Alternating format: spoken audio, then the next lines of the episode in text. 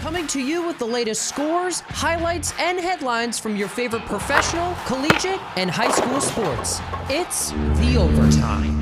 Presented by McGuinn's Place, a Rider student hangout for as long as we can remember. 1781 Brunswick Avenue, Lawrenceville.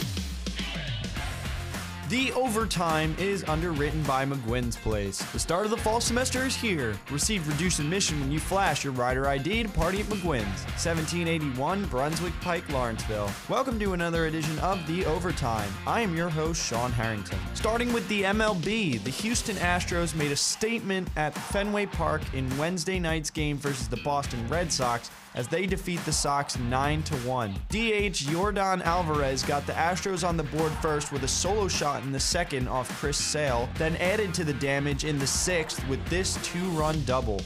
After the ground out by Bregman, and that one's down the line into left. What a night. Alvarez has delivered again. Two more runs will score off his bat. He's driven in all three, and it's 3 0 Astros here in the sixth. Pitcher Framber Valdez also had a great game for the Stros as he went eight innings, allowing only one hit and one run while striking out five. Houston now leads the series 3 to 2 with a chance to punch their ticket to the World Series at home for Game 6 on Friday. Moving to the NFL, the Green Bay Packers are adding more help to try to bolster their injury plagued defense as they announced on Wednesday that they are expected to sign pass rusher Whitney Mercilus to a contract. Mercilus was released by the Texans on Tuesday after spending 10 seasons with that franchise, and it was reported that he turned down more money elsewhere to join Green Bay's defense. The former first round pick had 57 sacks in 10 seasons for the Texans, ranking second in franchise history behind J.J. Watt, who had 101 sacks with Houston. Shifting to the NBA, the New Orleans Pelicans and center Jonas Valanciunas have agreed to a two-year, $30.1 million extension. The Pelicans acquired Valanciunas from the Grizzlies in the deal that sent Eric Bledsoe and Steven Adams to Memphis. The former fifth overall pick had his most productive season last year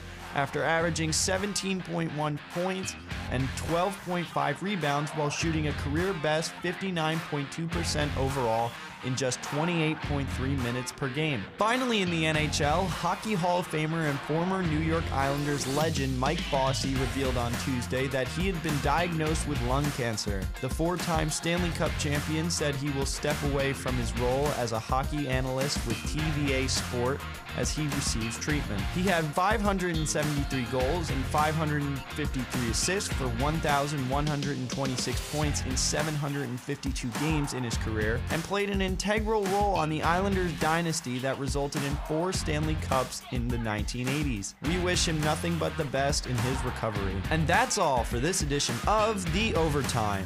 Let the games begin. Billiards, 80s classic arcade games, Giant Connect 4, Jenga, and more. Together with an ice cold bottle or draft, make McGuinn's Place the perfect fall hangout with friends. To find out more, like and follow McGuinn's Place on Facebook. Listen to the overtime every day on 1077 The Bronx Retro. Catch up on previous overtime episodes on your favorite podcasting platform through our website at 1077thebronx.com slash overtime. Touchdown!